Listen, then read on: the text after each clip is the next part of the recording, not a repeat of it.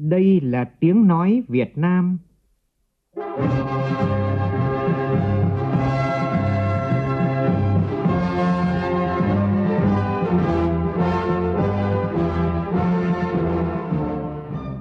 là tiếng nói Việt Nam,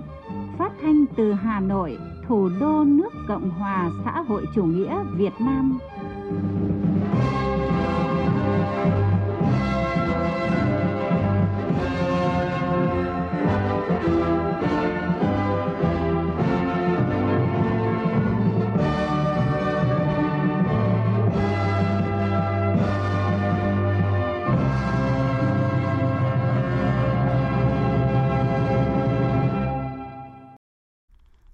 Kính chào quý vị và các bạn. Mời quý vị và các bạn nghe chương trình Thời sự trưa của Đài Tiếng Nói Việt Nam với những nội dung chính sau đây.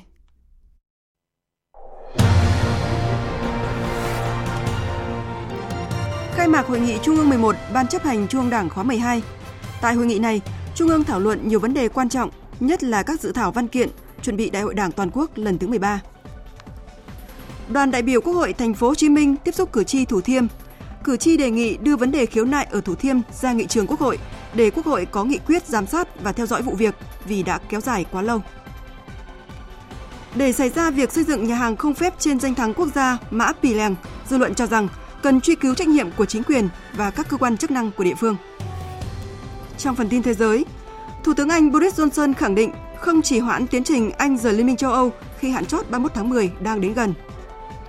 Bất chấp phía Mỹ tuyên bố cuộc gặp cuối tuần qua diễn ra tích cực, Triều Tiên cáo buộc Mỹ đã đánh lừa dư luận và khẳng định không đàm phán nếu Mỹ không có cách tiếp cận mới.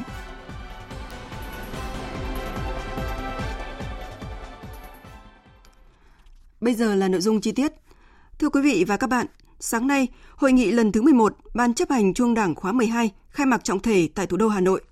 Hội nghị lần này sẽ cho ý kiến một bước về các dự thảo văn kiện trình Đại hội 13 của Đảng – báo cáo tình hình kinh tế xã hội, ngân sách nhà nước năm nay, dự kiến kế hoạch phát triển kinh tế xã hội, ngân sách nhà nước năm tới và một số vấn đề quan trọng khác. Phát biểu khai mạc hội nghị, thay mặt Bộ Chính trị, Ban Bí thư, Tổng Bí thư, Chủ tịch nước Nguyễn Phú Trọng gợi mở, nêu rõ một số vấn đề cần quan tâm thảo luận cho ý kiến. Phản ánh của phóng viên Xuân Dần. Về dự thảo báo cáo chính trị và báo cáo 10 năm thực hiện cương lĩnh 2011 trình đại hội 13 của Đảng, Tổng Bí thư Chủ tịch nước Nguyễn Phú Trọng cho biết – báo cáo chính trị là văn kiện trung tâm của đại hội, là căn cứ cơ bản để xây dựng các văn kiện khác. Cán bộ, đảng viên và nhân dân kỳ vọng đại hội 13 của Đảng có được một báo cáo chính trị xứng tầm, đề ra được những chủ trương quyết sách đúng đắn để lãnh đạo toàn Đảng, toàn dân, toàn quân tiếp tục đẩy mạnh toàn diện và đồng bộ sự nghiệp đổi mới vì một nước Việt Nam dân giàu, nước mạnh, dân chủ, công bằng, văn minh trong nhiệm kỳ tới và những năm tiếp theo.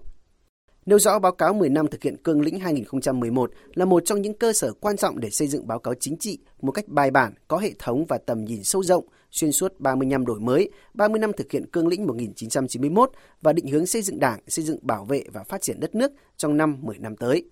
Tầm nhìn đến năm 2045, Tổng Bí thư Chủ tịch nước đề nghị các đồng chí ủy viên Trung ương dành thời gian nghiên cứu, chú ý đến những vấn đề mới còn có ý kiến khác nhau để Bộ Chính trị nghiên cứu tiếp thu, tiếp tục chỉ đạo hoàn thiện báo cáo, làm tài liệu nghiên cứu phục vụ quá trình chuẩn bị và tiến hành Đại hội Đảng bộ các cấp và Đại hội toàn quốc lần thứ 13 của Đảng.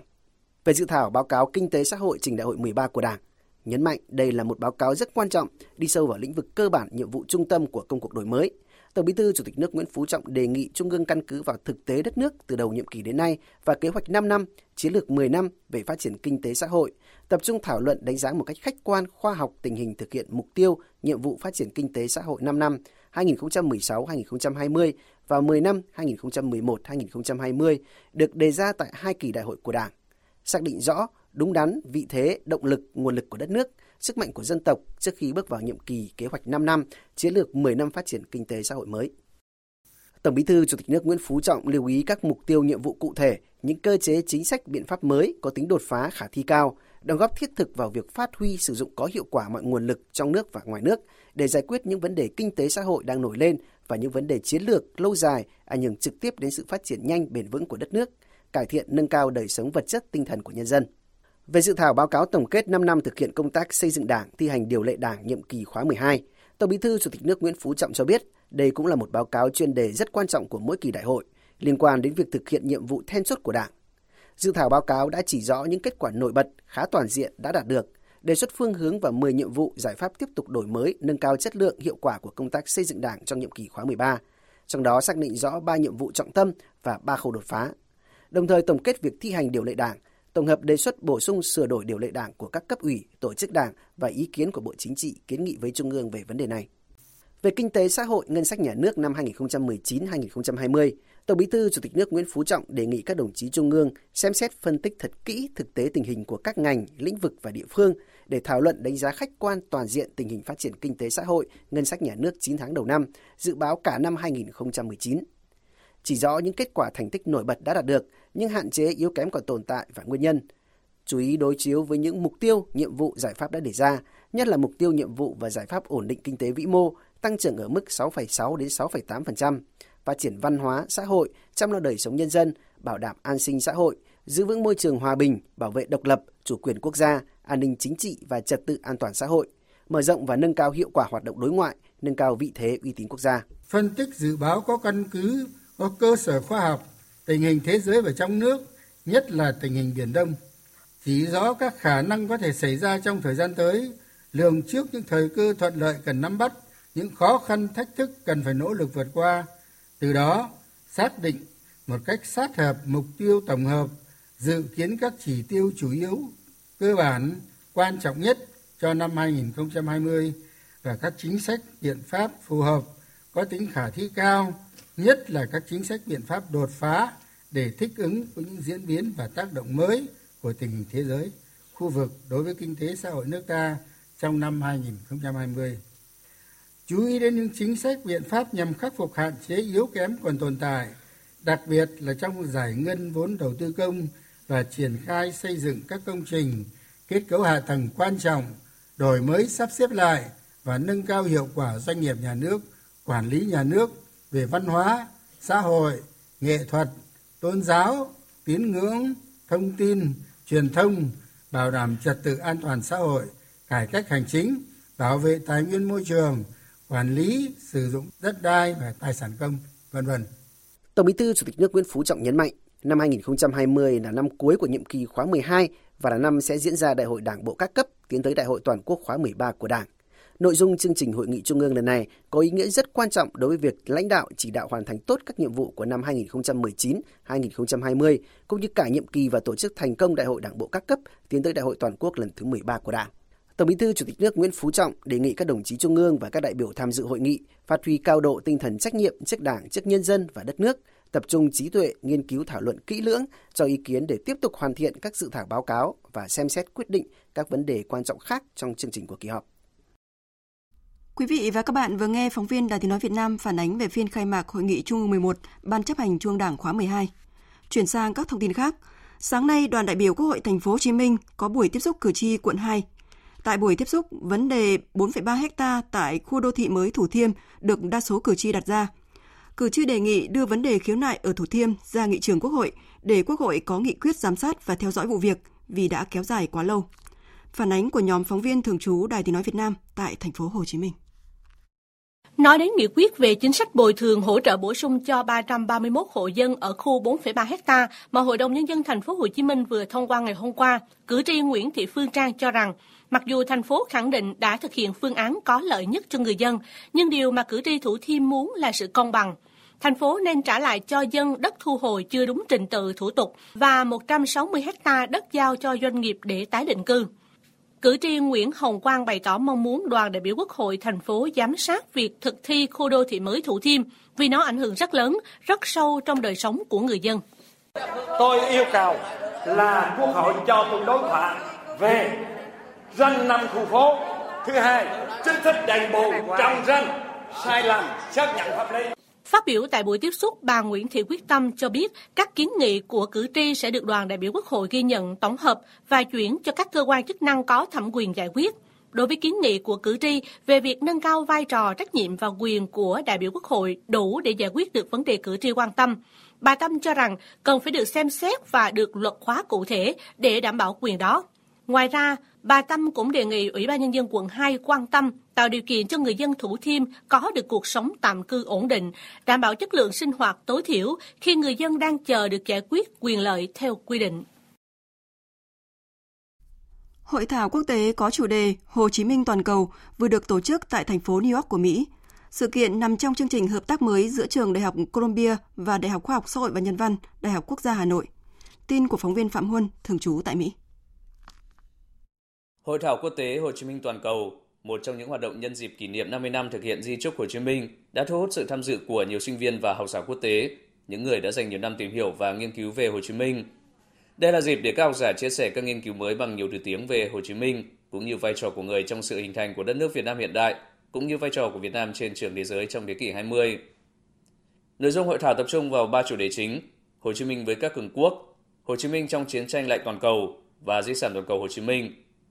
Các cuộc thảo luận đã nhấn mạnh hình ảnh của Hồ Chí Minh không chỉ là vị anh hùng giải phóng dân tộc, mà còn là cầu nối giữa Việt Nam với thế giới và nhân cách của người còn mang tầm ảnh hưởng toàn cầu. Global Hồ Chí Minh hay Hồ Chí Minh toàn cầu là chủ đề được chính các học giả Mỹ và Đại học Columbia đề xuất khi cùng đứng ra tổ chức hội thảo. Điều này không chỉ thể hiện sự tôn trọng của giới học giả đối với nhân cách của Chủ tịch Hồ Chí Minh, mà còn cho thấy những tư tưởng và giá trị mà người dành cả cuộc đời theo đuổi đã vượt ra xa ngoài biên giới Việt Nam. Sáng nay tại Hà Nội, Bộ Giáo dục và Đào tạo tổ chức chương trình chào mừng tuần lễ hưởng ứng học tập suốt đời với chủ đề Phát triển thói quen đọc để trở thành người học suốt đời. Tin của phóng viên Thu Hiền. Điểm mới của tuần lễ hưởng ứng học tập suốt đời năm nay đó là việc Bộ Giáo dục và Đào tạo tổ chức chương trình ngay tại cơ quan bộ với chủ đề Phát triển thói quen đọc sách để trở thành người tự học suốt đời. Đây là hoạt động mang nhiều ý nghĩa và thể hiện vai trò của mỗi cán bộ, công chức, viên chức của ngành giáo dục, ý thức sâu sắc về việc tự đọc, tự học để phát triển bản thân, gia đình và xã hội. Bà Vũ Thị Tú Anh, vụ trưởng vụ giáo dục thường xuyên Bộ Giáo dục và Đào tạo cho biết. Hơn lúc nào hết với những cái tác động của của cách mạng công nghiệp 4.0 thì các cái kênh học tập, các công cụ học tập rất là đa dạng, hết sức linh hoạt để tạo điều kiện cho mọi người có thể học mọi nơi mọi lúc và có thể học theo cái chiến lược và cái mục tiêu cá nhân của mình. Và trong cái học đó thì vai trò của đọc, tự đọc là một cái phương pháp, một cái phương thức trau dồi và mỗi một công chức viên chức người lao động ở cơ quan bộ sẽ là một cái tấm gương như vậy để có thể lan truyền cái phong trào thi đua mà Bộ Giáo dục Đào tạo đã phát động. Trong khuôn khổ chương trình, Bộ Giáo dục và Đào tạo phát động xây dựng tủ sách học tập suốt đời. Dịp này, Bộ cũng tổ chức góc trưng bày học tập suốt đời nhìn từ xuất bản nửa đầu thế kỷ 20, giới thiệu một số di sản của các học giả, các nhà giáo, các nhà tư tưởng và hoạt động xã hội, với sự tham gia đóng góp tư liệu quý của các nhà siêu tập và nhà nghiên cứu trên toàn quốc. Góc trưng bày gồm hơn 300 ấn phẩm quý được xuất bản từ những năm 1899 đến năm 1959. Cũng tại Hà Nội sáng nay, Cổng Thông tin Điện tử Trung ương Đoàn Thanh niên Cộng sản Hồ Chí Minh kết hợp với Trung tâm Truyền thông Tài nguyên và Môi trường thuộc Bộ Tài nguyên và Môi trường tổ chức lễ tổng kết và trao giải cuộc thi ảnh Thách thức để thay đổi năm 2019. Tin của phóng viên Phương Thoa. Qua 5 tháng triển khai, đã có hơn 400 tác phẩm ảnh dự thi với nhiều lĩnh vực như vẽ tranh bích họa, xây sửa nhà tình nghĩa, xây cầu, sửa chữa đường giao thông, ảnh tuyên truyền thay đổi thói quen hàng ngày phòng chống rác thải nhựa, bảo vệ môi trường, ứng phó với biến đổi khí hậu. Ban tổ chức đã lựa chọn và trao giải cho 16 tác phẩm ảnh xuất sắc nhất với mỗi bức ảnh là một câu chuyện đẹp, lan tỏa rộng khắp đến cộng đồng mạng xã hội, như câu chuyện của anh Y Helinie Kazam ở Đắk Lắk là nhân vật truyền cảm hứng với nhiều đoàn viên thanh niên bởi hành động một mình xóa 15 điểm đen về rác nơi sinh sống. Hình ảnh con sông Rạch Trà Và, huyện Mỹ Xuyên, tỉnh Sóc Trăng ngập rác được các đoàn viên dọn sạch sau giờ đi làm. Những hình ảnh câu chuyện đó lan tỏa trên mạng xã hội tạo động lực để các bạn trẻ khác học tập, từ đó biến các trào lưu trên mạng xã hội trở thành những công trình phần việc hữu ích, mang màu sắc riêng của thanh niên Việt Nam. Anh Phạm Đức Tín, Bí thư đoàn phường Long Bình, quận 9, thành phố Hồ Chí Minh chia sẻ. À, tác phẩm mà đoàn phường Long Bình à, dự thi đó là cái tác phẩm vẽ tranh bích họa. Song song với bích họa đó là việc mà dọn những cái điểm đen về rác sau đó xây dựng thành một vườn hoa. Từ đó là giáo dục cho người dân họ sẽ thấy ngại khi mà họ bỏ rác thải tại những điểm đó. Thì từ đó những cái điểm đen về rác đó là được xóa hoàn toàn. Tới điểm hiện tại thì đã thực hiện được 10 tranh bích họa à, là biến từ 10 bức tường cũ xóa được 3 điểm rác lớn và xây dựng thành vườn hoa. Thưa quý vị, thưa các bạn, nhân kỷ niệm 60 năm thành lập Nhà hát Nhạc vũ kịch Việt Nam, cùng việc công diễn vở nhạc kịch Người tạc tượng của cố nhạc sĩ Đỗ Nhuận vào cuối tuần qua, khán thính giả thủ đô sẽ có cơ hội thưởng thức vở vũ kịch Hồ Thiên Nga, một tác phẩm kinh điển thế giới vào tối nay tại Nhà hát lớn Hà Nội. Phóng viên Ái Kiều thông tin chi tiết.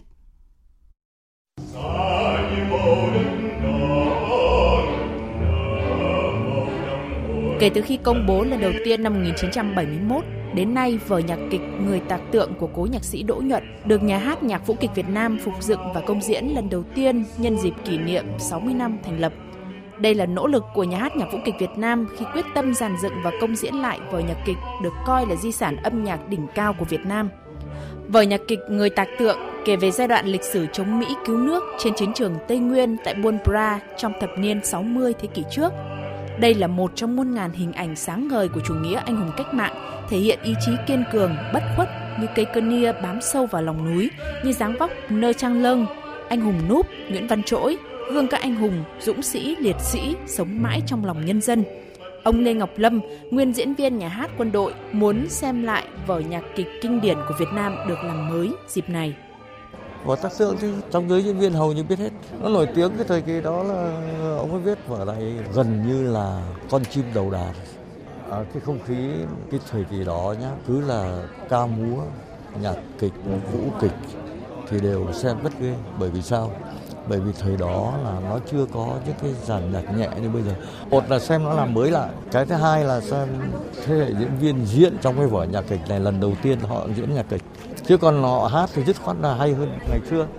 Nếu như Người tạc tượng là tác phẩm đỉnh cao của nước nhà, thì Hồ Thiên Nga lại là một trong những kiệt tác nghệ thuật thế giới được nhà hát nhạc vũ kịch Việt Nam giàn dựng. Hơn 30 năm trôi qua, Ba Lê Việt chưa thể trình diễn một cách đầy đủ Hồ Thiên Nga mà chỉ là những trích đoạn nhỏ lẻ. Việc dựng vở ba lê Hồ Thiên Nga phiên bản 2019 là quyết định táo bạo bởi lẽ vở này đòi hỏi sự tập trung cao độ của toàn bộ diễn viên nghệ sĩ nhà hát với 60 nghệ sĩ tham gia chơi nhạc sống cùng nhau tập luyện suốt nửa năm qua. Nghệ sĩ ưu tú Trần Ly Ly, giám đốc nhà hát nhạc vũ kịch Việt Nam cho biết, mặc dù gặp nhiều khó khăn nhưng nhà hát vẫn mong muốn mang tới những vở kinh điển dành tặng khán giả trong dịp này. Với một bề dày lịch sử 60 năm thì chúng tôi rất mong muốn đem đến cho khán giả cũng như tất cả mọi người được thưởng thức những cái mô hình nghệ thuật mà mục tiêu phát triển của nhà hát nhạc vũ kịch Việt Nam đó là nhạc kịch, opera và vũ kịch. Cho nên toàn thể anh em trong nhà hát nhất tâm, nhất sức để cố gắng có thể có được hai cái vở. Một vở là người tạc tượng là vở opera và vở vũ kịch Hồ Thiên Nga. Trong dịp này, nhà hát nhạc vũ kịch Việt Nam được trao thưởng huân chương lao động hạng nhì và công diễn vở vũ kịch Hồ Thiên Nga tại nhà hát lớn Hà Nội. Chương trình Thời sự trưa tiếp tục với phần tin thế giới. Cuộc đàm phán cấp chuyên viên giữa Mỹ và Triều Tiên tại Stockholm, Thụy Điển cuối tuần qua đã thất bại khi cả hai không đạt được bất cứ kết quả nào. Bất chấp phía Mỹ tuyên bố cuộc gặp diễn ra tích cực, Triều Tiên ngược lại đã cáo buộc Mỹ đánh lừa dư luận và tuyên bố không đàm phán nếu Mỹ không có cách tiếp cận mới tương lai về một cuộc gặp thượng đỉnh Mỹ Triều lần thứ ba vẫn còn rất xa vời. Biên tập viên Đài tiếng nói Việt Nam tổng hợp thông tin. Ngay sau khi kết thúc cuộc gặp, phía Mỹ tuyên bố hai bên đã có cuộc thảo luận tuyệt vời và Mỹ đưa ra một số sáng kiến mới có thể giúp đạt được tiến triển cho vấn đề hạt nhân trên bán đảo Triều Tiên. Thế nhưng trái ngược với những tuyên bố lạc quan của Mỹ, hãng tin Yonhap của Hàn Quốc ngay hôm qua tiết lộ các nhà ngoại giao của Triều Tiên đã ra về trước khi cuộc đàm phán kết thúc, báo hiệu sự thất bại không thể chối cãi của cuộc gặp. Ông Kim Myung-gin, trưởng đoàn đàm phán cấp cao của Triều Tiên khẳng định. Cuộc đàm phán đã thất bại, không có bất kỳ kết quả nào. Bởi một thực tế là Mỹ cuối cùng sẽ không bao giờ từ bỏ quan điểm và thái độ cũ của họ. Mỹ đã nâng cao kỳ vọng của họ bằng cách đưa ra các đề xuất với cách tiếp cận linh hoạt, biện pháp mới và các giải pháp sáng tạo. Nhưng họ đã khiến chúng tôi thất vọng và giảm nhiệt tình đàm phán khi thực tế không mang theo bất kỳ điều gì mới mẻ. Báo chí Triều Tiên ngày hôm nay cũng đồng loạt đăng tải các bài viết, trong đó chỉ trích thái độ hai mặt của Mỹ trong đàm phán phi hạt nhân hóa trên bán đảo Triều Tiên. Hãng thông tấn chính thức của Triều Tiên KCNA đã đăng tải quan điểm của Bộ Ngoại giao Triều Tiên cảnh báo nếu Washington không từ bỏ chính sách thù địch, không đề xuất một giải pháp thực tế cho vấn đề phi hạt nhân hóa vào cuối năm nay, thì Bình Nhưỡng sẽ không tiếp tục các cuộc đàm phán. Đây được cho là tuyên bố cứng rắn nhất của Triều Tiên kể từ khi hai bên nối lại các cuộc đàm phán về hạt nhân sau cuộc gặp thượng đỉnh lịch sử đầu tiên tại Singapore.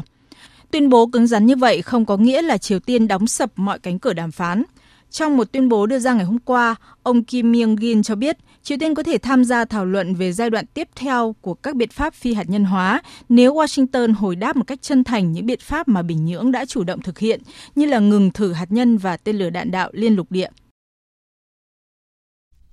Sóng gió trên chính trường Mỹ chưa có dấu hiệu lắng xuống khi Tổng thống Mỹ Donald Trump vừa tiếp tục lên tiếng chỉ trích việc Đảng Dân Chủ xúc tiến điều tra và luận tội ông với cáo buộc gây sức ép buộc Tổng thống Ukraine Zelensky điều tra cựu Phó Tổng thống Joe Biden, ứng cử viên tiềm tàng của Đảng Dân Chủ trong cuộc bầu cử Tổng thống vào năm 2020.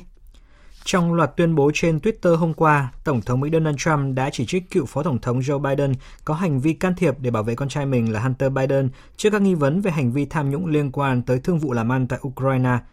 Ngoài ra, Tổng thống Mỹ Donald Trump còn lưu ý rằng ông Hunter đã ký kết một thỏa thuận gây tranh cãi trị giá 1 tỷ 500 triệu đô la Mỹ tại Trung Quốc.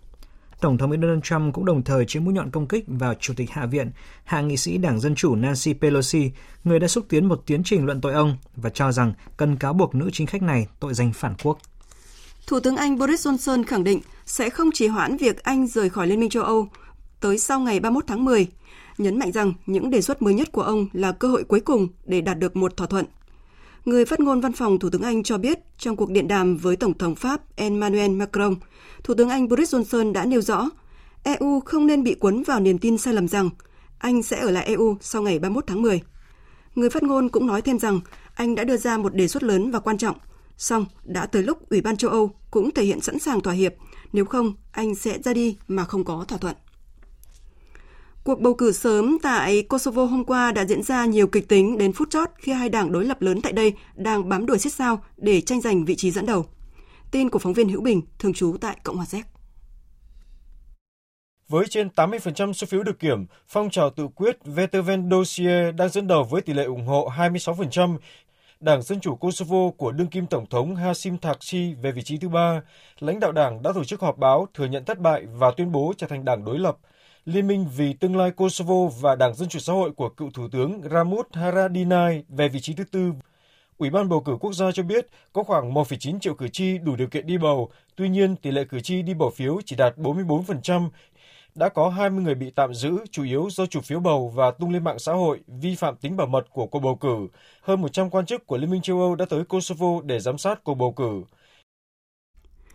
Tuyên bố của cơ quan cảnh sát Rwanda cho biết hôm qua, lực lượng cảnh sát nước này đã tiến hành theo dõi và tiêu diệt 19 tên khủng bố và bắt giữ 5 tên khác sau vụ tấn công khủng bố xảy ra vào đêm 4 tháng 10 vừa qua ở phía bắc của Rwanda. Thế Nguyễn, phóng viên Đài tiếng nói Việt Nam thường trú tại Ai Cập đưa tin. Cảnh sát Rwanda cho biết nhóm khủng bố vừa bị tiêu diệt và bắt giữ là thủ phạm của một cuộc tấn công trước đó nhằm vào một ngôi làng gần công viên quốc gia núi lửa tại quận Musanji, khiến 14 người thiệt mạng và nhiều người khác bị thương. Những kẻ tấn công đã dùng dao, rựa và đá để tấn công những người dân thường nhằm gây hoảng loạn và bất ổn đối với chính quyền Rwanda. Một ngày sau vụ tấn công, lãnh đạo ngành du lịch Rwanda khẳng định tất cả các du khách đến tham quan tại khu công viên đều an toàn sau vụ tấn công và công viên đã hoạt động trở lại bình thường. Khu vực công viên quốc gia núi lửa tại Rwanda đã trở thành mục tiêu tấn công của các nhóm người Rwanda nổi dậy và bị coi là khủng bố. Các nhóm này hoạt động ở nước láng giềng Cộng hòa Dân chủ Congo, trong đó nổi bật là nhóm Lực lượng Dân chủ Giải phóng Rwanda. Cuộc tấn công gần đây nhất xảy ra hồi tháng 12 năm ngoái, khiến hai binh sĩ Rwanda thiệt mạng.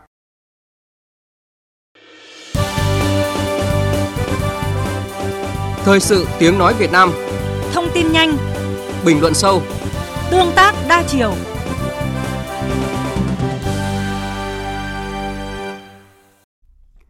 vị và các bạn đang nghe chương trình Thật sự chưa? Thưa quý vị, thưa các bạn, những sai phạm của tòa khách sạn, nhà hàng 7 tầng xây không phép nằm trên đèo Mã Pì Lèng, huyện Mèo Vạc, tỉnh Hà Giang, một lần nữa thách thức dư luận và cho thấy rõ sự thờ ơ, vô trách nhiệm của chính quyền nhiều địa phương đối với công tác bảo tồn các di sản, thắng cảnh. Sự việc đang thu hút sự chú ý đặc biệt của dư luận với nhiều câu hỏi. Do quy định pháp luật chưa đầy đủ hay chế tài chưa nghiêm, hành lang pháp lý hiện nay đã đủ để bảo vệ các di sản trước sự xâm phạm xâm lấn từ các công trình bên ngoài hay chưa? Phải làm gì để nâng cao trách nhiệm của chính quyền địa phương và cộng đồng dân cư với công tác bảo tồn các di sản thắng cảnh, cùng với đó là cân bằng việc giữ gìn thiên nhiên với phát triển kinh tế, du lịch. Nội dung này sẽ được chúng tôi đề cập trong mục tiêu điểm ngay sau đây.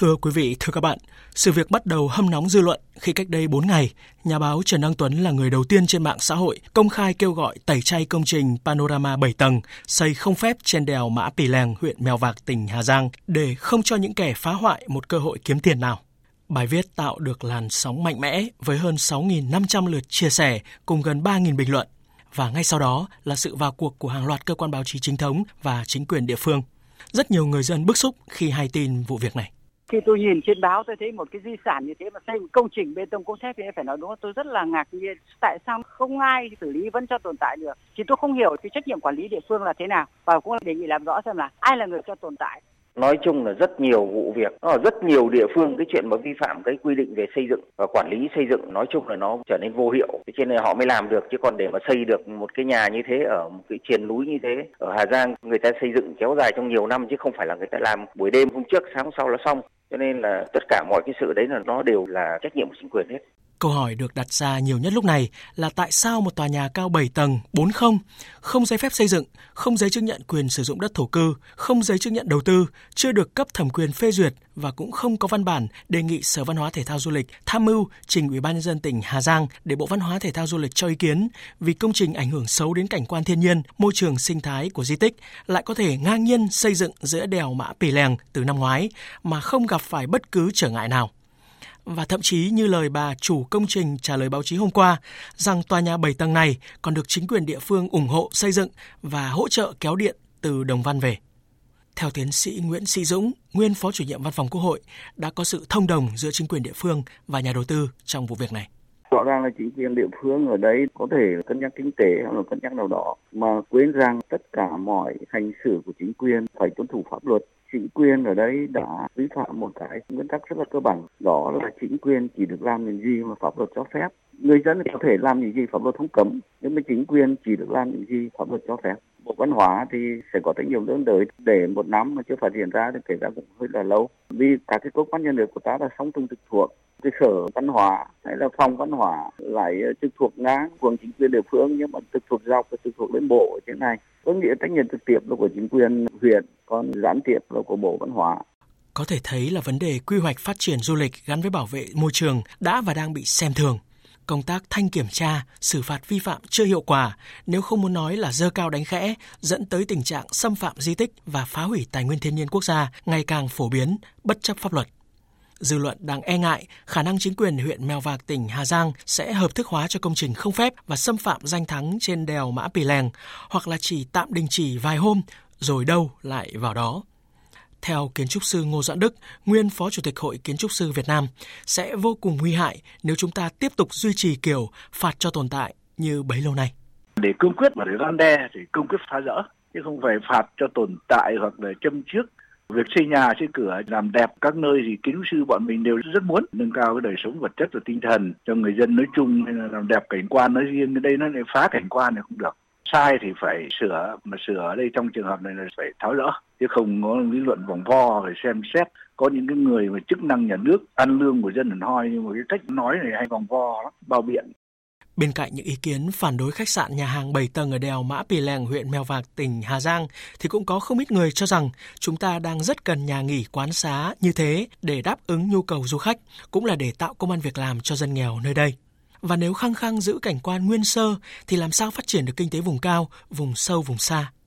Về vấn đề này, tiến sĩ Nguyễn Sĩ Dũng, nguyên Phó chủ nhiệm Văn phòng Quốc hội, cho rằng. Đó là một cái tầm nhìn rất hạn chế bởi vì cái sự thu hút của thiên nhiên ấy là nó ở trạng thái nguyên thủy hoang sơ. Nhưng mà chúng ta không khéo biến những cái vùng này thành tương đối là ngổn ngang như kiểu Sapa thì lại không còn sức hút nữa có lẽ cái phương án nhiều nơi làm đó là thống thuê cho các bà con rồi người ta đi, đấy là đi ra ngoài thì có thể là nó hợp lý hơn. Còn nếu chúng ta xây nhà trùng trùng điểm biển chém mất phong cảnh thì đâu còn sức hút nữa. Đúng là cần có phép cân đối giữa phát triển và bảo tồn. Nhưng mà phát triển theo cách nào đó thì anh cũng không bảo tồn được. Và cái lợi ích đáng giá anh có thể khai thác được. Thì một lúc nào đó anh cũng hủy hoại đi thôi.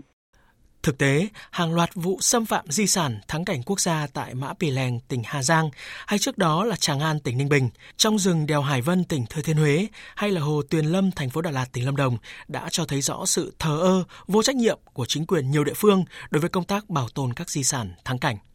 Luật sư Nguyễn Văn Hậu, Phó Chủ tịch Hội Luật gia Thành phố Hồ Chí Minh chỉ rõ, nếu các cơ quan quản lý địa phương làm đúng chức năng thì sẽ không xảy ra hàng loạt sai phạm gây bức xúc dư luận như vừa qua tôi cho rằng nếu chúng ta không xử nghiêm cái này đó thì nó sẽ trở thành một cái tiền lệ. Bởi vì có nhiều địa phương ví dụ như là thành phố Hồ Chí Minh cũng đã quy định cái trách nhiệm nếu nơi nào để xảy ra thì đồng chí bí thư và đồng chí chủ tịch ủy ban nhân địa phương đó phải chịu trách nhiệm đến lúc đã phải có những uh, quy định trách nhiệm của đồng chí bí thư cấp ủy cũng như là đồng chí chủ tịch ủy ban nhân địa phương trong việc quản lý nhà nước trong lĩnh vực xây dựng ở địa phương. Và nếu chúng ta cứ để như thế này thì cái việc thượng tôn pháp luật của chúng ta sẽ là một cái việc rất là đáng nói để nâng cao trách nhiệm của các cơ quan ban ngành, chính quyền sở tại và cộng đồng dân cư đối với công tác bảo tồn các di sản thắng cảnh, cũng như là cân bằng giữa việc giữ gìn thiên nhiên với phát triển du lịch, cải thiện kinh tế địa phương. Tiến sĩ Nguyễn Sĩ Dũng, nguyên Phó chủ nhiệm Văn phòng Quốc hội, lưu ý một số việc cần làm ngay sau đây. Về truyền thống thực hiện được truyền thống có quy định của pháp luật bảo vệ các di tích đó như thế nào? Truyền thống thứ hai rất là quan trọng đó là thấy được giá trị của các danh thắng của đất nước không phải là của một nhà ai thứ hai nữa là tăng cường cái chế độ trách nhiệm của chính quyền địa phương. Làm sao có chuyện xây những cái nhà bảy tầng lên đấy ở một cái khung cảnh nó đẹp, lộng lẫy như vậy mà địa phương người ta không biết. Cái thứ ba, đã vi phạm pháp luật rồi bị xử lý để tăng cường cái tính răn đe. Một cái trường hợp chúng ta bảo là có thể hợp thức hóa cho qua. Thì như vậy nó sẽ để ra một tiền đề rất là xấu, bởi vì người ta nghĩ rằng là cứ làm đi thôi và không khéo, bằng cách nào đó thì sẽ được hợp thức hóa. Thưa quý vị, thưa các bạn, một công trình không phép xâm phạm không gian di sản thiên nhiên, nhưng hai năm sau khi xây dựng, báo chí phản ánh, tỉnh Hà Giang mới lập đoàn kiểm tra liên ngành xử lý là quá muộn. Dư luận đang nóng lòng chờ đợi cơ quan hữu trách làm rõ trách nhiệm, có hình thức xử phạt nghiêm minh với các cá nhân sai phạm, kiên quyết phá rỡ, dẹp bỏ công trình sai phép để đảm bảo sự nghiêm minh của pháp luật.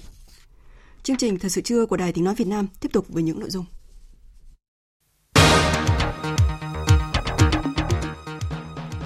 Việt Nam sẽ xuất khẩu chính ngạch lô sữa đầu tiên sang thị trường Trung Quốc trong tháng này. Tổng cục Đường bộ Việt Nam báo cáo Bộ Giao thông Vận tải 5 phương án xử lý bất cập tại trạm thu phí T2 trên quốc lộ 91. Australia thả công dân Iran bị bắt giữ do tình nghi là gián điệp.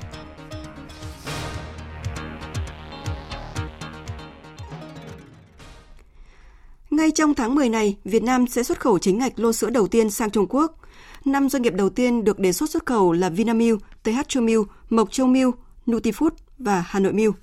Theo nghị định thư, sữa Việt Nam xuất khẩu sang Trung Quốc phải đến từ các vùng chăn nuôi an toàn dịch bệnh. Trung Quốc hiện là thị trường tiêu thụ sữa lớn thứ hai thế giới, chỉ sau thị trường Mỹ và mức tiêu thụ sản phẩm sữa bình quân đầu người liên tục tăng. Việt Nam đã xuất khẩu sữa tới 46 quốc gia và vùng lãnh thổ, trong đó các nước Trung Đông chiếm tới hơn 70%. Tổng cục Đường bộ Việt Nam vừa báo cáo Bộ Giao thông Vận tải 5 phương án xử lý bất cập trạm thu phí T2 thuộc dự án đầu tư xây dựng công trình cải tạo nâng cấp quốc lộ 91 theo hình thức hợp đồng BOT. Cụ thể như sau. Phương án 1 mà đơn vị này đưa ra đó là không thu phí trạm T2 đến khi tuyến tránh thành phố Long Xuyên đi vào hoạt động thì sẽ tổ chức thu phí trở lại. Phương án này giải quyết được căn bản kiến nghị của Hiệp hội Vận tải An Giang và các chủ phương tiện lưu thông theo hướng đi từ quốc lộ 80, hướng từ tỉnh Kiên Giang Đồng Tháp qua trạm thu phí T2 về tỉnh An Giang và ngược lại. Tuy nhiên, nhược điểm là sẽ làm ảnh hưởng tới dòng tiền hoàn vốn và kế hoạch trả nợ ngân hàng của dự án. Phương án 2 đó là giữ nguyên trạm thu phí T2 và tiếp tục giảm giá. Đây là phương án đảm bảo phương án tài chính, không gây lãng phí khi tuyến tránh thành phố Long Xuyên đi vào hoạt động. Tuy nhiên, phương án này chưa xử lý triệt để bất cập, những phương tiện chỉ sử dụng khoảng hơn một cây số đường BOT nhưng phải trả tiền dịch vụ cho cả dự án có thể không đồng tình. Phương án 3 là di rời trạm thu phí T2 về phía thành phố Cần Thơ qua ngã ba Lộ Tẻ. Phương án này giải quyết căn bản những bức xúc của tài xế nhưng phát sinh chi phí xây dựng trạm mới khoảng 38 tỷ đồng, làm tăng tổng mức đầu tư của dự án, kéo dài thời gian hoàn vốn. Phương án 4 đó là giữ nguyên trạm thu phí T2 và bổ sung cổng kiểm soát. Phương án này cũng giải quyết được kiến nghị của các chủ phương tiện nhưng thời gian thu phí hoàn vốn của dự án bị kéo dài do bổ sung chi phí đầu tư tại cổng kiểm soát, phương án tài chính bị phá vỡ. Phương án 5 đó là không thu phí trạm T2 và nhà nước hỗ trợ khoảng 850 tỷ đồng. Ưu điểm của phương án này là giải quyết triệt đề kiến nghị của Hiệp hội Vận tải An Giang và các chủ phương tiện, nhưng nhà nước phải bố trí ngân sách để hỗ trợ cho dự án, tạo tiền lệ xấu đối với các dự án khác. Trong lĩnh vực năng lượng, 8 dự án điện năng lượng mặt trời trên lòng hồ Trị An mà tỉnh Đồng Nai trình Bộ Công Thương xem xét mới đây vẫn đang gây ra những ý kiến trái chiều trong dư luận. Tin chi tiết cho biết. Theo Sở Công Thương Đồng Nai, số giờ nắng trung bình trong năm ở khu vực Hồ Trị An là khoảng trên 1.900 giờ, có tiềm năng khá tốt để phát triển các nhà máy điện sử dụng năng lượng mặt trời. Việc đầu tư các nhà máy điện mặt trời trên khu vực lòng hồ Trị An nhằm phát huy những lợi thế về tiềm năng điện mặt trời của hồ, hỗ trợ mục tiêu phát triển kinh tế xã hội của địa phương. Theo lãnh đạo khu bảo tồn thiên nhiên văn hóa Đồng Nai, Hồ Trị An không phải là hồ thủy điện thông thường mà là hồ đa chức năng. Ngoài sản xuất điện thì Hồ Trị An còn là nguồn cung cấp nước sạch sinh hoạt cho hơn 10 triệu dân ở vùng hạ lưu và nước sản xuất nông nghiệp công nghiệp của nhiều tỉnh. Hồ Trị An là một trong ba vùng lõi của khu dự trữ sinh quyền thế giới được UNESCO công nhận vào năm 2011. Có quyết định của Thủ tướng, Chính phủ quy hoạch bảo tồn vùng nước nội địa và đồng thời được quy hoạch là điểm du lịch quốc gia. Do vậy, khu bảo tồn thiên nhiên văn hóa Đồng Nai kiến nghị bổ sung quy hoạch hoặc là triển khai thực hiện dự án cần lưu tâm đến đời sống của hơn 1.000 hộ dân trên hồ, không phá vỡ các quy hoạch được Thủ tướng Chính phủ và địa phương phê duyệt. Ông Võ Tấn Nhẫn, Giám đốc công ty Thủy điện Trị An khuyến cáo, nếu muốn triển khai các dự án này phải đánh giá tác động môi trường cẩn trọng và quy hoạch chung, bởi các dự án sẽ ảnh hưởng đến môi trường, môi sinh, đến đa mục tiêu của hồ và chất lượng nước. Về thị trường chăn nuôi sau dịch tả lợn châu Phi, sáng nay giá lợn hơi ở các tỉnh Đông Nam Bộ tiếp tục tăng thêm 2.000 đồng một kg. Một số người chăn nuôi đã bắt đầu tái đàn. Tin của Lệ Hằng, phóng viên thường trú tại thành phố Hồ Chí Minh. Tại tỉnh Đồng Nai, Bình Dương và Bình Phước, thương lái mua heo hơi giá 52.000 đồng một ký, tăng hơn ngày hôm qua 2.000 đồng một ký. Như vậy là từ đầu tháng đến ngày hôm nay, giá heo hơi đã tăng 10.000 đồng một ký. Theo Hiệp hội chăn nuôi tỉnh Đồng Nai, giá heo hơi tăng cao, nhưng lượng heo thịt trong dân không còn nhiều để bán. Bởi đợt dịch tả heo châu Phi vừa qua có đến 80% số hộ chăn nuôi nhỏ lẻ và trang trại đã nghỉ nuôi, nên dẫn đến nguy cơ thiếu nguồn cung heo thịt trong dịp Tết sắp tới. Hiện nay một số người chăn nuôi đã liều tái đàn, chính vì vậy giá heo giống cũng tăng cao. Ông Nguyễn Kim Đón, Phó Chủ tịch Hiệp hội chăn nuôi tỉnh Đồng Nai cho biết.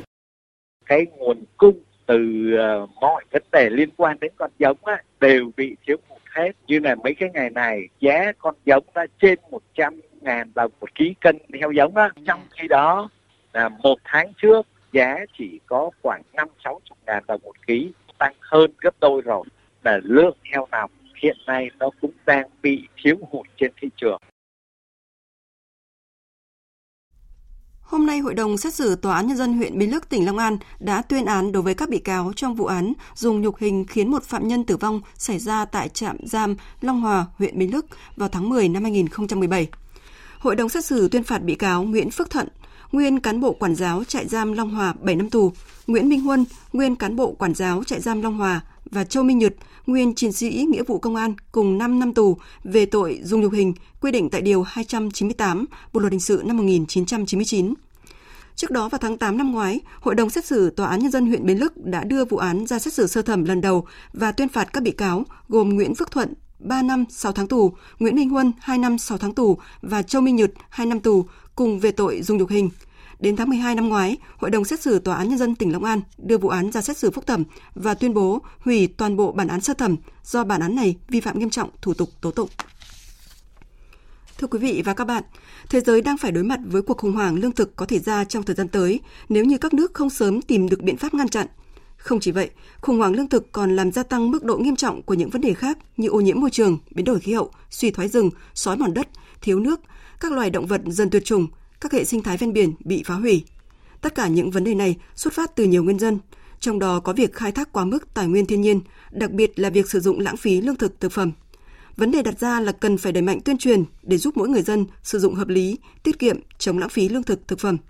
Đó cũng là mục tiêu trọng tâm của chương trình Hành động quốc gia không còn nạn đói. Cùng bàn luận về vấn đề này hôm nay có sự tham gia của tiến sĩ Lê Đăng Doanh. Mời quý vị và các bạn cùng nghe. Vâng, à, thưa quý thính giả, theo tính toán đến năm 2030, mỗi giây trên thế giới sẽ có khoảng 66 tấn thực phẩm bị vứt bỏ, tương đương với 30% lượng thực phẩm được sản xuất ra.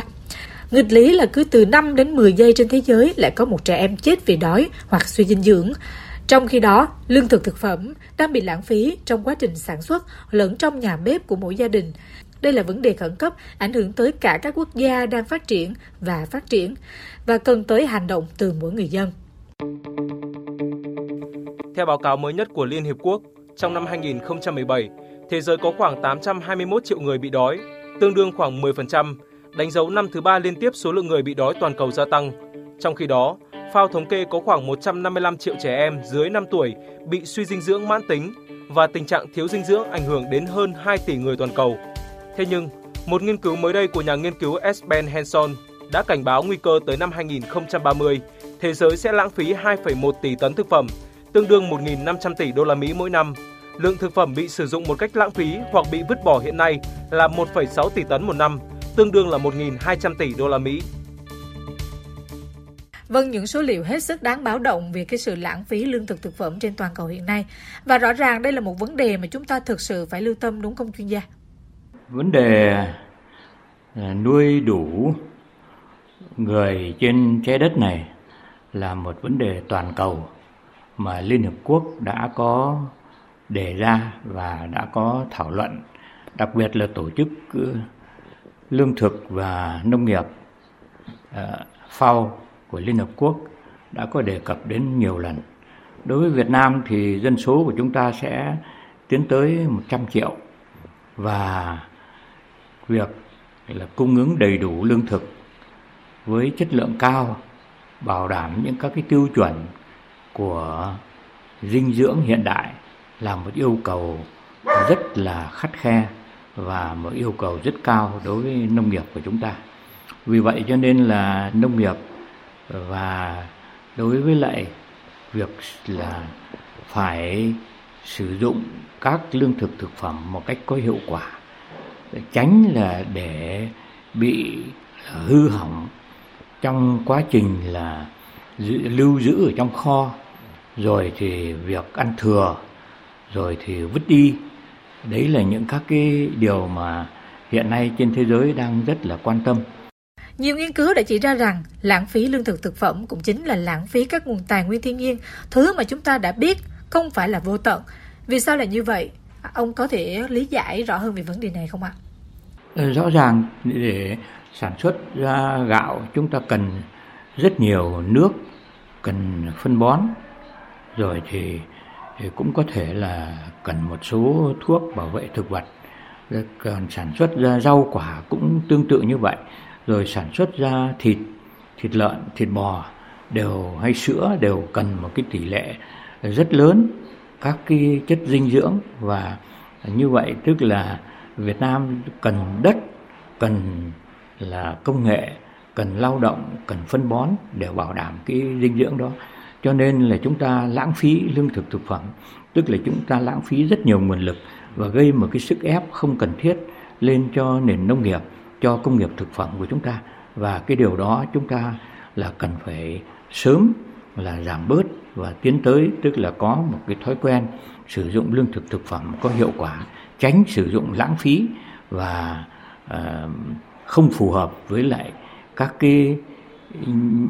phát hiện cũng như là các cái kiến thức mới của dinh dưỡng hiện đại. Một lần nữa thì xin được cảm ơn tiến sĩ Lê Đăng Doanh đã tham gia chương trình với chúng tôi ngày hôm nay.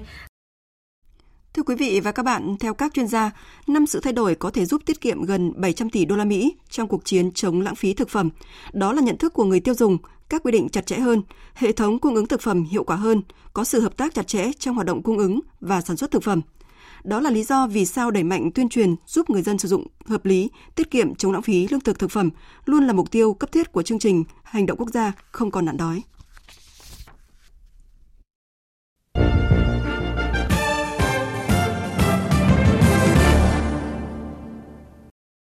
Chương trình thời sự trưa tiếp tục với một số thông tin quốc tế. Chính phủ Australia hôm nay tuyên bố không tiến hành thủ tục dẫn độ một công dân Iran đang bị nước này giam giữ sang Mỹ, một động thái được cho là nhằm đổi lấy tự do của ba công dân Australia đang bị giam giữ và cáo buộc hoạt động gián điệp tại Iran. Hữu Tiến, phóng viên Đài tiếng nói Việt Nam thường trú tại Australia, đưa tin. Bộ trưởng Tư pháp Australia Christian Porter tối qua xác nhận nước này đã hủy quyết định dẫn độ công dân Iran Reza Debasi Kivi sang Mỹ theo kế hoạch. Ông Porter cho biết Quyết định không dẫn độ nhà nghiên cứu người Iran sang Mỹ được đưa ra sau khi xem xét tất cả các tình huống của trường hợp cụ thể này. Tuy nhiên, ông Potter không xác nhận quyết định này có liên quan đến việc trao đổi tù nhân giữa Australia và Iran. Truyền thông nhà nước Iran ngày hôm qua cho biết, ông Kivi đã trở về nước sau 13 tháng bị giam tại Australia với cáo buộc vi phạm lệnh trừng phạt Iran của Mỹ và chờ thủ tục dẫn độ sang Mỹ. Ông Rivi 38 tuổi, là nghiên cứu sinh trong lĩnh vực ung thư tại Đại học Queensland, bị bắt tháng 8 năm 2018 và bị Mỹ cáo buộc tìm cách đưa các thiết bị điện tử quân sự có thể được sử dụng để phát hiện máy bay tàng hình hoặc tên lửa cho Iran. Trong khi đó, cũng trong ngày hôm qua, truyền thông Australia cho biết hai công dân nước này gồm Mark Furkin và Jolie King đã được Iran trả tự do. Trước đó, hai người này bị Iran bắt giữ vì sử dụng trái phép thiết bị bay không người lái để chụp ảnh và ghi hình các khu vực quân sự của Iran. Việc Iran trả tự do cho hai blogger người Australia diễn ra cùng thời điểm với quyết định không dẫn độ một công dân Iran sang Mỹ của Australia, được cho là các động thái tích cực có thể dẫn đến khả năng hai nước sẽ tiếp tục sử dụng con đường ngoại giao để Iran trả tự do đối với một công dân Australia khác là tiến sĩ chính trị học Kylie Morgenberg người đang chịu án 10 năm tù tại Iran với tội danh hoạt động gián điệp. Những căng thẳng ngoại giao giữa Mỹ và Nga tiếp tục gia tăng khi hôm qua, Bộ Ngoại giao Nga đã lên tiếng phản đối việc chính quyền Mỹ bắt giữ và thẩm vấn một nghị sĩ Hạ viện Nga và gọi vụ việc này là một hành động thù địch chống lại Nga.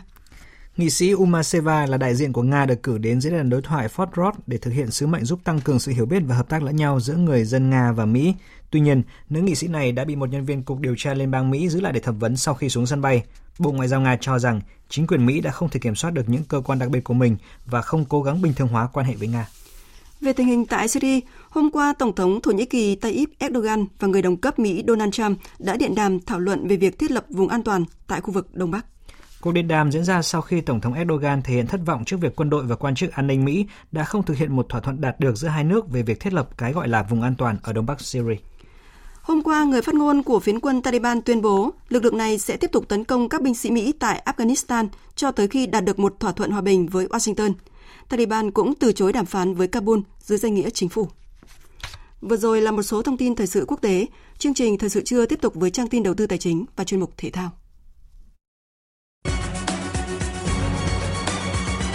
Trang tin đầu tư tài chính.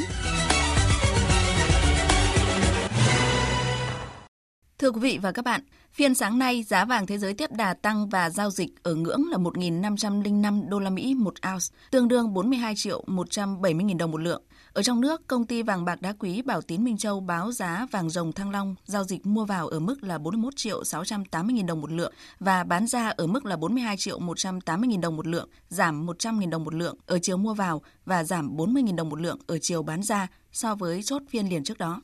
Trên thị trường ngoại tệ sáng nay, Ngân hàng Nhà nước niêm yết tỷ giá trung tâm ở mức 23.155 đồng đổi 1 đô la Mỹ, giảm 4 đồng 1 đô la so với phiên trước. Với biên độ cộng trừ 3% đang được áp dụng, tỷ giá trần mà các ngân hàng áp dụng hôm nay là 23.850 đồng đổi 1 đô la và tỷ giá sàn là 22.460 đồng đổi 1 đô la.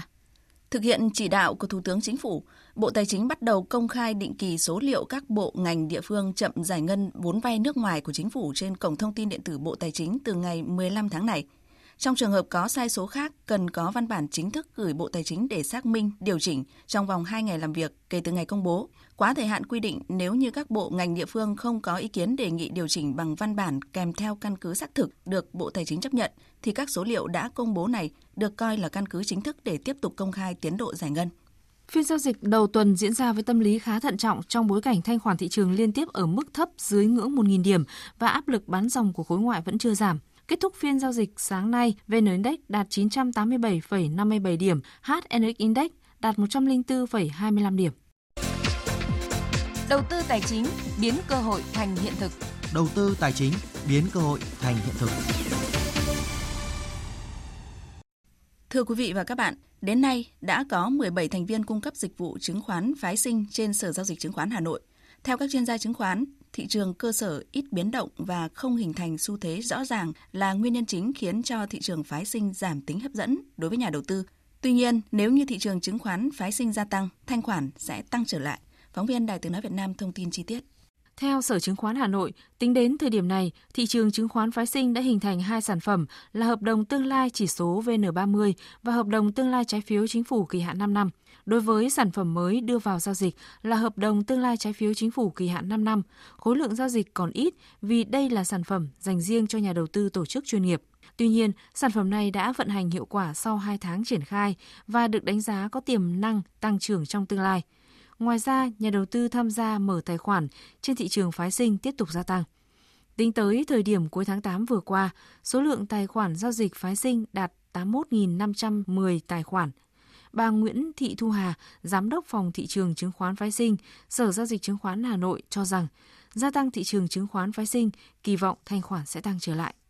Chúng tôi cũng đang tiếp tục nghiên cứu để đưa ra các sản phẩm mới trên thị trường, kết hợp cùng với Trung tâm Lưu ký Chứng khoán Việt Nam để đề xuất xây dựng thêm các sản phẩm khác như là hợp đồng quyền chọn trên chỉ số cổ phiếu, hợp đồng quyền chọn trên cổ phiếu đơn lẻ và hợp đồng tương lai trên cổ phiếu đơn lẻ để phục vụ nhu cầu của công chúng đầu tư. Thì việc phát triển và xây dựng các sản phẩm mới này phải đòi hỏi công tác tuyên truyền và đào tạo cũng như phối hợp chặt chẽ với các đơn vị thành viên để có thể giới thiệu tới công chúng đầu tư các cái sản phẩm mới đa dạng thêm cho thị trường. Đến nay, thị trường phái sinh đã có 17 thành viên là các công ty chứng khoán tham gia cung cấp dịch vụ, tăng mạnh so với thời điểm khai trương là 7 công ty chứng khoán. việc gia tăng các thành viên là yếu tố tích cực giúp gia tăng tính cạnh tranh, thúc đẩy việc hoàn thiện chất lượng dịch vụ cung cấp trên thị trường này. Là một công ty vừa gia nhập thị trường phái sinh, ông Nguyễn Việt Cường, Phó Tổng Giám đốc Công ty Chứng khoán Tân Việt cho biết, tuy không phải là công ty đi đầu cung cấp dịch vụ chứng khoán phái sinh, nhưng đơn vị sẽ nỗ lực cho ra mắt các dịch vụ sản phẩm ứng dụng công nghệ hiện đại, giúp khách hàng giao dịch thuận tiện nhất và tăng cơ hội đầu tư. Với 13 năm phát triển, Tân Việt đã hoàn thành tăng vốn điều lệ từ 500 lên 1.080 tỷ đồng. Đó là điều kiện để tham gia vào thị trường như thị trường phái sinh. Đây là bước tiến để gia nhập nhóm các công ty chứng khoán có vốn điều lệ trên 1.000 tỷ đồng trên thị trường chứng khoán Việt Nam. Để gia tăng tính hấp dẫn của thị trường phái sinh trong tương lai gần, Sở giao dịch chứng khoán Hà Nội phối hợp với Sở giao dịch chứng khoán Thành phố Hồ Chí Minh ra đời và vận hành thêm chỉ số mới, tạo nền tảng xây dựng thêm sản phẩm hợp đồng tương lai dựa trên chỉ số này.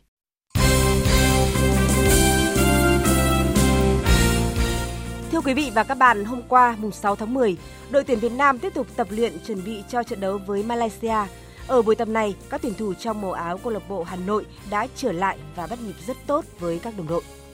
Cho dù phải hội quân muộn nhưng các cầu thủ Hà Nội đã bắt nhịp rất nhanh với tuyển Việt Nam. Sau trận gặp câu lạc bộ 25 tháng 4 ở chung kết AFC Cup, nhóm cầu thủ của Hà Nội đã mất 2 ngày di chuyển từ Triều Tiên về Việt Nam và chỉ có 3 ngày tập luyện hoàn chỉnh để chuẩn bị cho trận gặp Malaysia. Tiền vệ Đỗ Hùng Dũng cho biết thầy sẽ có cái những cái yêu cầu riêng cũng như là có cái điều điều chỉnh cho các cầu thủ Hà Nội khi mà vừa mới trở về từ Triều Tiên.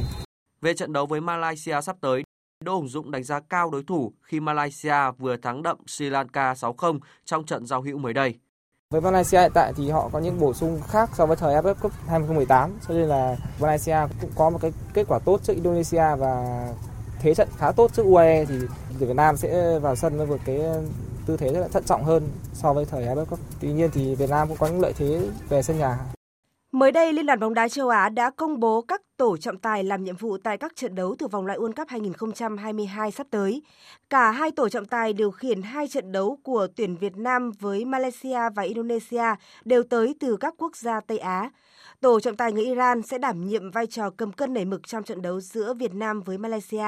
Trọng tài chính điều khiển trận đấu là ông Mut Boyadufat, 34 tuổi, và được FIFA công nhận vào năm 2013. Ở trận đấu tiếp theo giữa Việt Nam và Indonesia, vị vua áo đen sẽ là ông Akuthay Tuki Mohamed đến từ Ả Rập Xê Út. Xin chuyển sang những tin thể thao đáng chú ý khác. Sau 7 ngày thi đấu đầy kịch tính, giải vô địch xe đạp đường trường toàn quốc lần thứ 33 năm 2019 đã kết thúc với sự thống trị của những tay đua tên tuổi. Cua đơ nữ số 1 Việt Nam Nguyễn Thị Thật đến từ đoàn An Giang đoạt 3 huy chương vàng ở nội dung tính điểm nữ 30 km, 30 km cá nhân nữ và 500 m tốc độ nữ. Trong khi đó, Hoàng Văn Cường đội Hà Nội cũng giành 3 huy chương vàng với tổng các nội dung 40 km tính điểm nam, 4 km tính giờ cá nhân nam và 160 km xuất phát đồng hành nam. Giải vô địch bắn súng quốc gia 2019 đang diễn ra tại trường bắn Trung tâm huấn luyện thể thao quốc gia Hà Nội đã trải qua 4 ngày thi đấu và quân đội tiếp tục giữ ngôi đầu trên bảng tổng sắp với 17 huy chương vàng. Chủ nhà Hà Nội xếp thứ hai với 11 huy chương vàng. Các vị trí tiếp theo lần lượt thuộc về Hải Dương, Thành phố Hồ Chí Minh, Công an nhân dân, Thanh Hóa và Hà Tĩnh với cùng hai huy chương vàng. Trong ngày thi đấu thứ 5 của giải, các xạ thủ tranh tài ở ba nội dung là 10m súng trường hơi di động hỗn hợp nam, 10m súng ngắn hơi hỗn hợp đồng đội và 50m súng trường ba tư thế nam.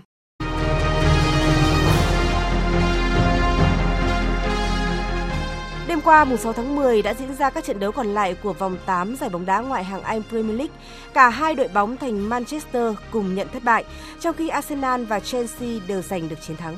Tại sân Etihad, Wolverhampton bất ngờ đánh bại chủ nhà Manchester City 2-0 bằng cú đúp của tiền đạo Amanda Traore.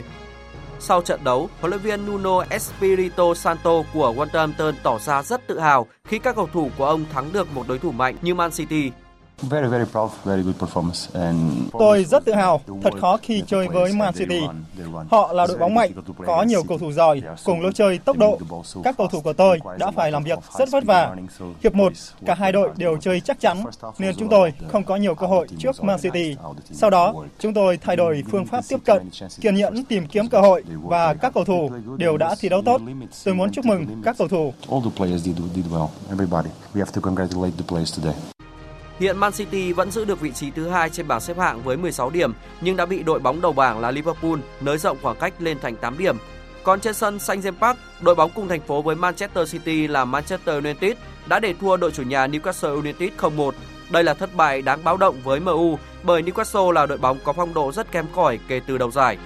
Tiếp xúc với phóng viên trong phòng họp báo sau trận đấu, huấn luyện viên Solskjaer của Manchester United tỏ ra thất vọng và nói lời xin lỗi người hâm mộ. Nếu có điều gì đó làm tôi thất vọng, thì là việc chúng tôi đã không tạo ra đủ cơ hội để giành chiến thắng trong trận đấu này.